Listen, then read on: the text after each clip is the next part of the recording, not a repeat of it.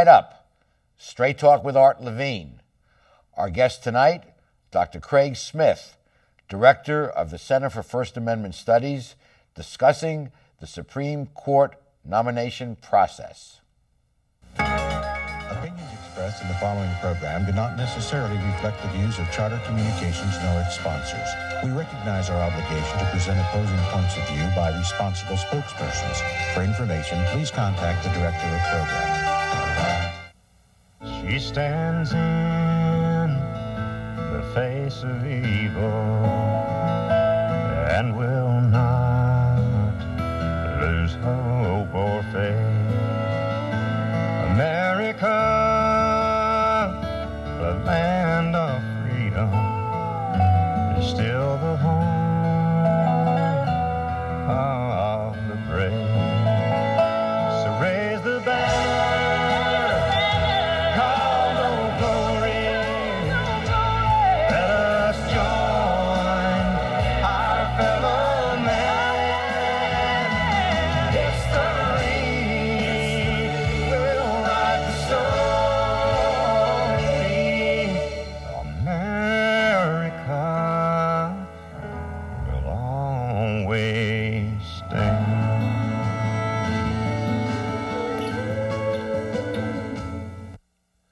Talk is brought to you in part by Southern California Edison.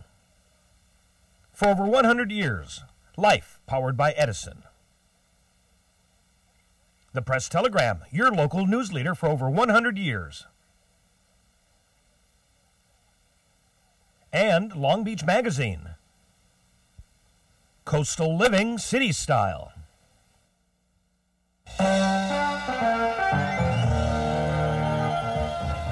Join us for tonight's edition of Straight Talk.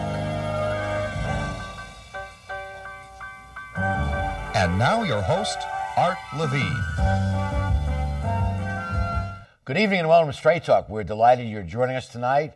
Our guest, one of the most popular regular guests on the show, Dr. Craig Smith, the director of the Center for First Amendment Studies here at California State University Long Beach. Craig, welcome back to Straight Talk. Good to be here again.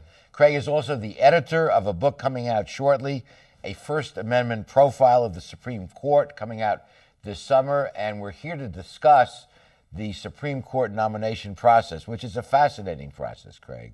It is. Uh, you know, they make these people go through all kinds of hoops. The FBI has to vet you.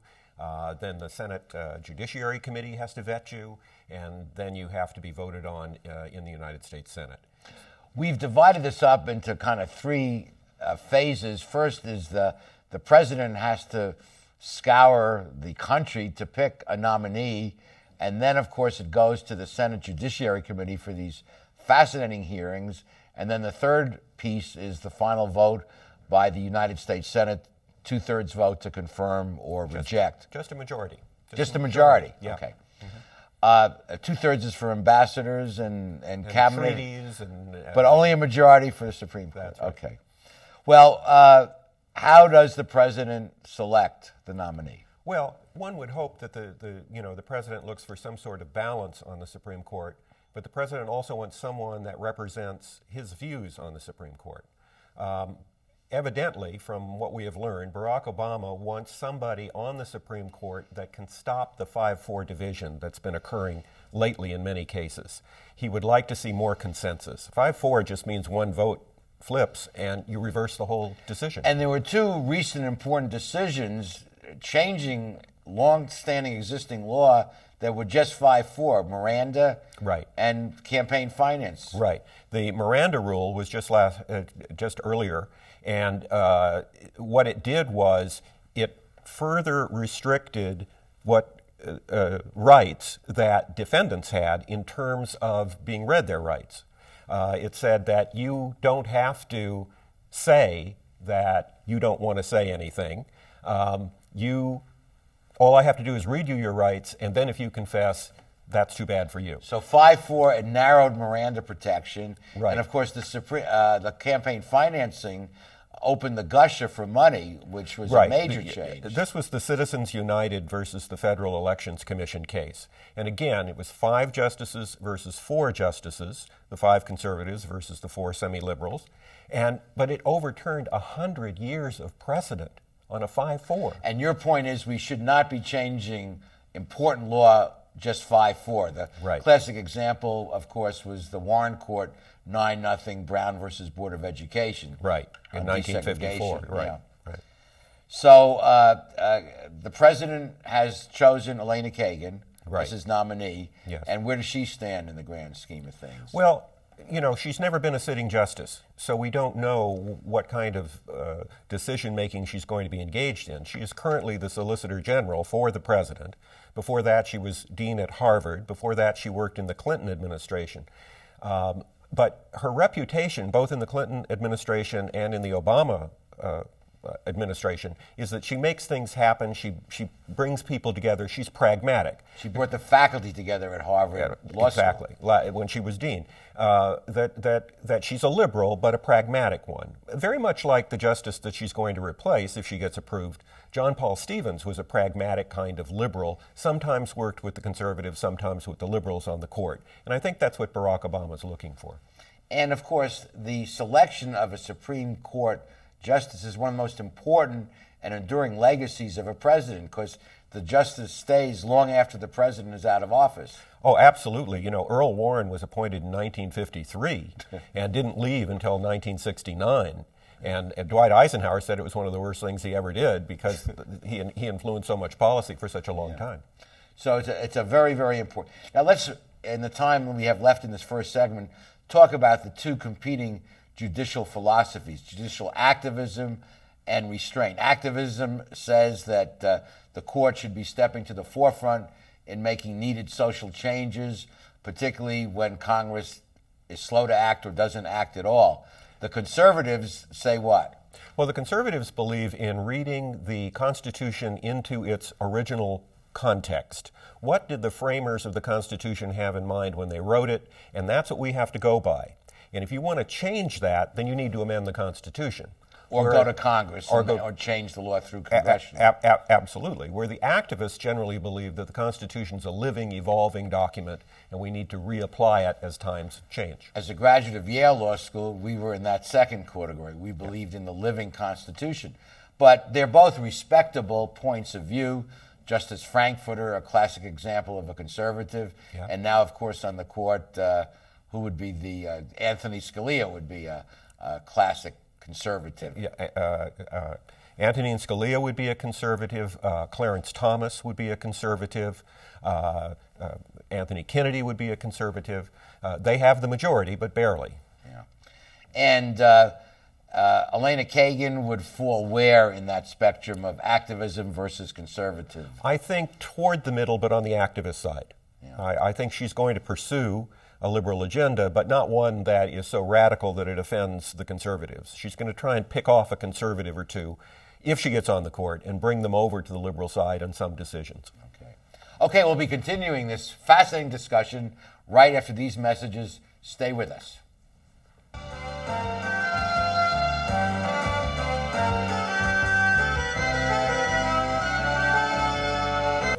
Electricity is different from any other product we use. We can't store it. We must use it wisely, but can't do without it completely. And there's no substitute for this special form of energy that brings us light, comfort, and progress. That's why California needs new standards that can keep utilities strong, guard against another power crisis, and protect consumers from the kind of shortages that often affect other commodities. Because electricity is different. When the Port of Long Beach employs more people for new projects and construction workers for improvements, it has a positive effect for local businesses like my restaurant, Las Islitas. The port keeps the whole community busy, especially our cook, Jorge. The Port of Long Beach, investing in jobs, investing in you. I want to improve my career opportunities. I want to earn a higher salary at my job. I'd like to finish what I started. The new Bachelor of Arts in Liberal Arts degree completion program at Cal State Long Beach will help you achieve your educational goals while keeping your life in balance. Contact our customer service center at 1 800 963 2250 for more information or visit us on the web. Let CSULB help you finish what you started. For over 80 years, Community Hospital of Long Beach has served the greater Long Beach community by providing the best medical care possible with a focus on clinical excellence and a caring, compassionate, personalized approach for every patient. It is our goal to be the community's preferred healthcare provider, providing a 24 7 rapid response emergency department, a state of the art cancer center, and a free wellness and diabetes program. We are proud to introduce CHLB's new bariatrics program featuring the safe and effective lap band system. Community Hospital of Long Beach. When you have a choice, choose the best. Continuing our discussion on the Supreme Court nomination process, process with our distinguished guest, Dr. Craig Smith. Uh, in this segment, we want to look at the Judiciary Committee hearings in, in, the Senate Judiciary Committee. It's a fascinating study in, in constitutional history. Oh, absolutely. And I, I, think the current atmosphere of making these hearings public and, and them becoming controversial started uh, in the Johnson administration in 1968 when Earl Warren wanted to leave the court finally. Uh, and he wanted Johnson to Chief Justice Earl Warren. Chief Justice Earl Warren. He wanted Johnson to appoint somebody to to replace him, and Johnson turned to a sitting Associate Justice, Abe Fortas, and said, "Abe, you're my friend. You've been an advisor. I'm going to make you the Chief Justice." And what happened was they discovered that Abe Fortas was receiving payments from the Wolfson Foundation, which was inappropriate. And so his nomination, not, not only was his nomination for Chief Justice killed, but he had to step down from the court. Then Johnson lost, the, the administration lost the election, running Hubert Humphrey. Nixon became president and got two appointments so right Nixon away. walks in, and he has two vacancies to fill, right. which is very unusual, maybe very. Historically unique. And what happens? What happens is, on his first one, uh, he replaces uh, Chief Justice Warren, who steps down uh, with uh, uh, Justice Burger, who becomes the new Chief Justice. All's well and good. That went easy. Now you still have the old Fortas seat that's open.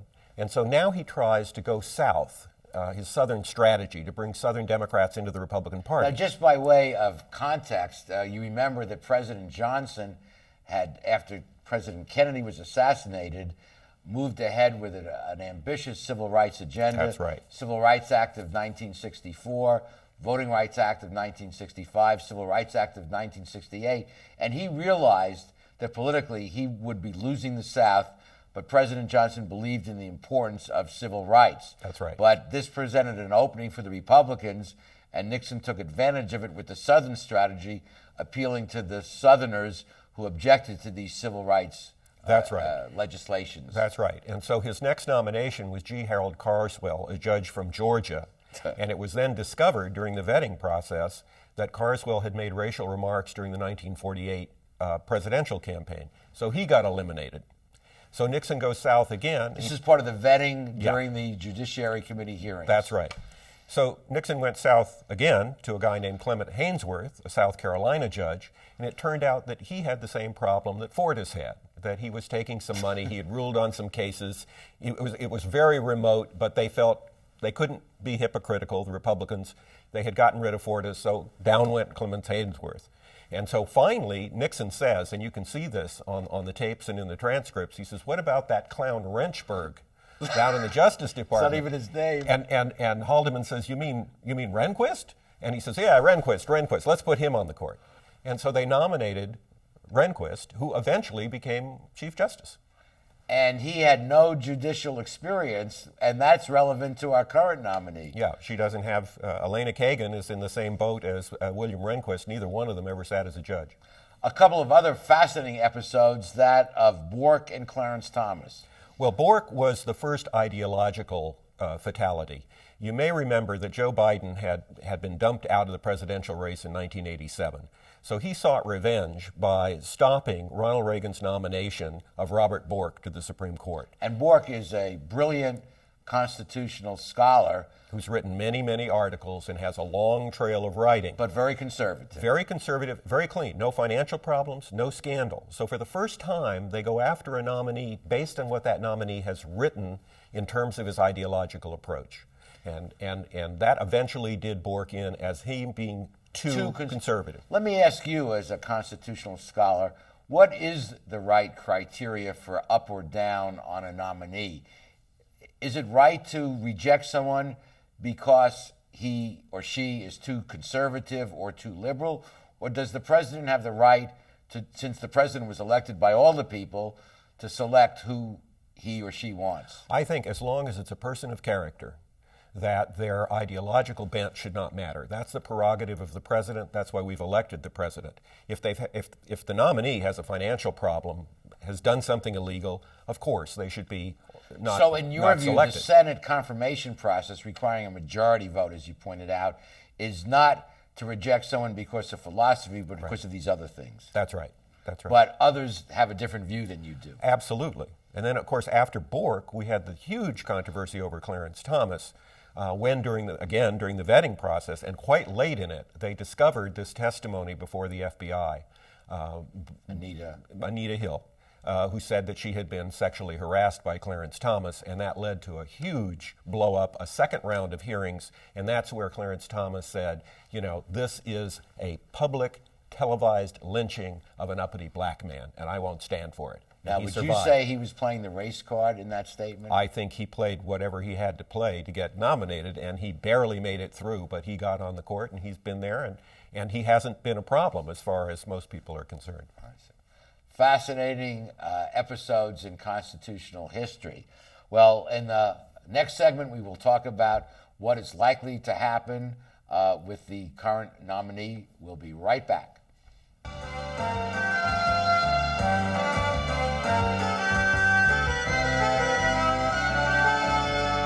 Phil Trani's mixes California style with continental cuisine that includes fresh seafood from around the world. Since Phil is the chef, the menu has a wide variety of pastas, salads, soups, and appetizers that feature his unique personal touch. And the Italian American signature dishes are simply beyond delicious. You never know who you're going to run into at Trani's, from the famous sports legends on the Wall of Fame to local celebrities having a drink at the bar. For the best fine dining experience, visit Phil Trani's. At Performance Plus Tire, you'll find we carry Toyo tires. For over 50 years, Toyo has been a world leader in the development of high quality tires. Optimum performance, safety, and a comfortable ride. That's what makes Toyo tires great. And now come into Performance Plus Tire for a great deal on these Toyo tires. Proxes ST, Open Country AT, and Proxes 4. Toyo tires, driven to perform. Come in today and we'll install new Toyo tires on your vehicle while you wait. Performance Plus Tire on Cherry Avenue, one mile north of the 405 in Long Beach. When I was a boy growing up in Italy, I had a dream to own my own store. I came to the United States and I worked hard as a tailor. Hi, I'm Umberto. I've been in Long Beach since 1960, carrying the finest quality men's clothing.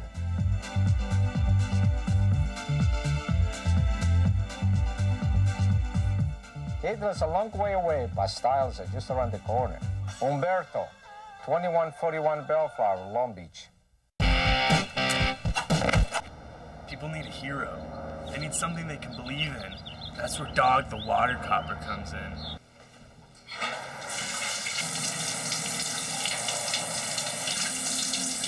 Oh no! Alright, you little trail sniffer. Been watching you take a shower for the past 40 minutes. Think of all that water you're wasting. Well, I mean, that's really weird, dog. I'm totally naked right now.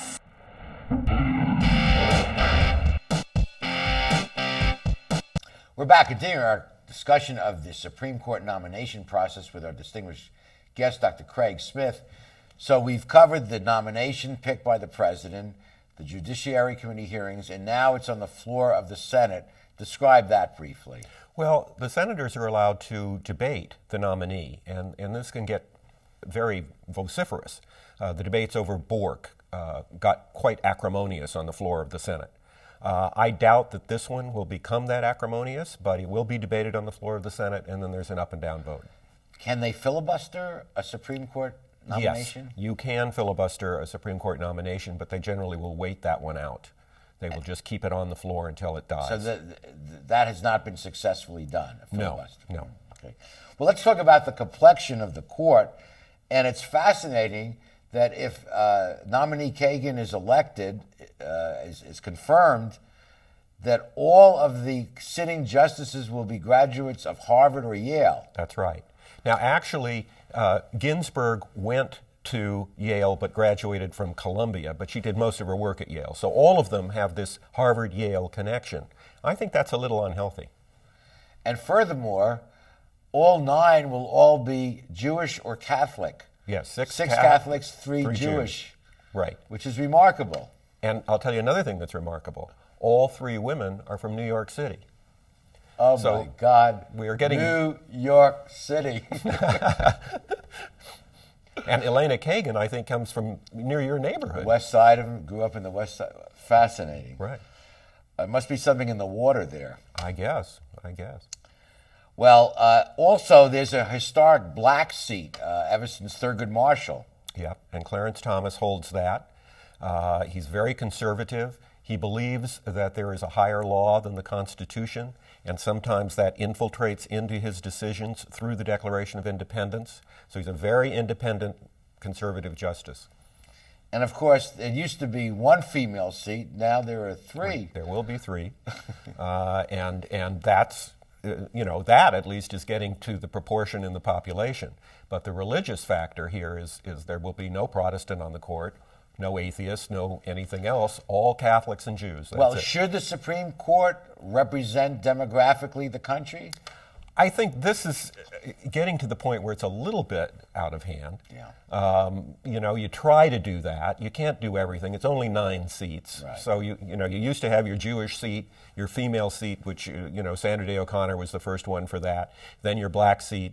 You know. Uh, to these different groups. I don't like choosing justices on that basis. I think we should just find the best person for the job and put them in there.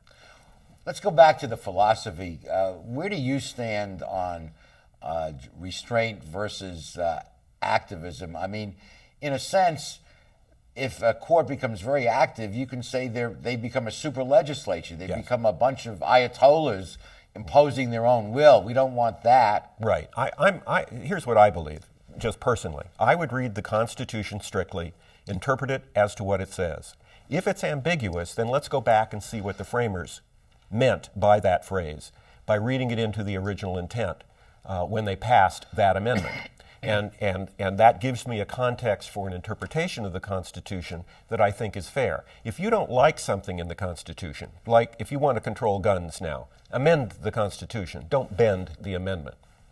I think, uh, and this was, I think, in the Carolene footnote of one famous case, the court has a particular obligation to step forward where the political process breaks down and where you can't remedy it through the political process, such as denial of the vote to blacks in the South. I think the court has a particular obligation to protect the integrity and fairness of the political process. Yeah, I, I think that's true, and I think when you get into something like the crisis we had in the presidential election of 2000, that the court had to s- step in and settle that one way or another.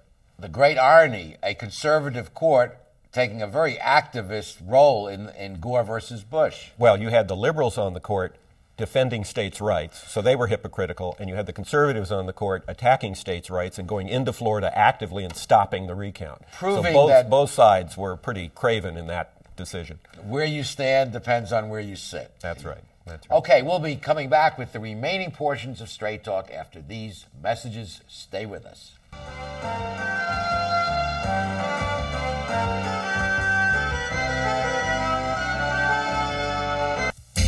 Welcome to McKenna's on the Bay, where fine dining is complemented with a breathtaking view. McKenna's is a restaurant of incredible ambiance, providing service and cuisine with style, class, and romance. The menu offers a variety of appetizers, serious seafood, prime steaks, an oyster bar, and specialty entrees for either lunch or dinner. McKenna's on the Bay features patio dining, nightly entertainment, and two banquet facilities. No matter what your occasion, McKenna's on the Bay is like being on vacation. Join us today at McKenna's on the Bay. Founded in 1976, Polly's Gourmet Coffee is Southern California's most complete gourmet coffee store. Polly's has the best tasting coffee, freshly roasted every day right in the store, plus a wide selection of teas, an in house bakery, espresso bar, patio dining, and more.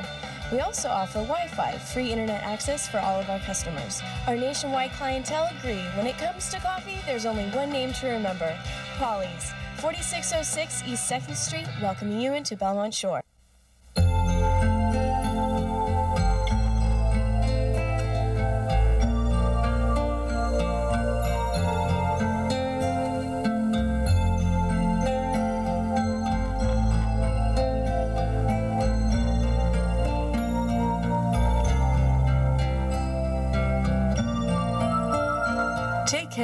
Those who are closest to you, from our family to yours.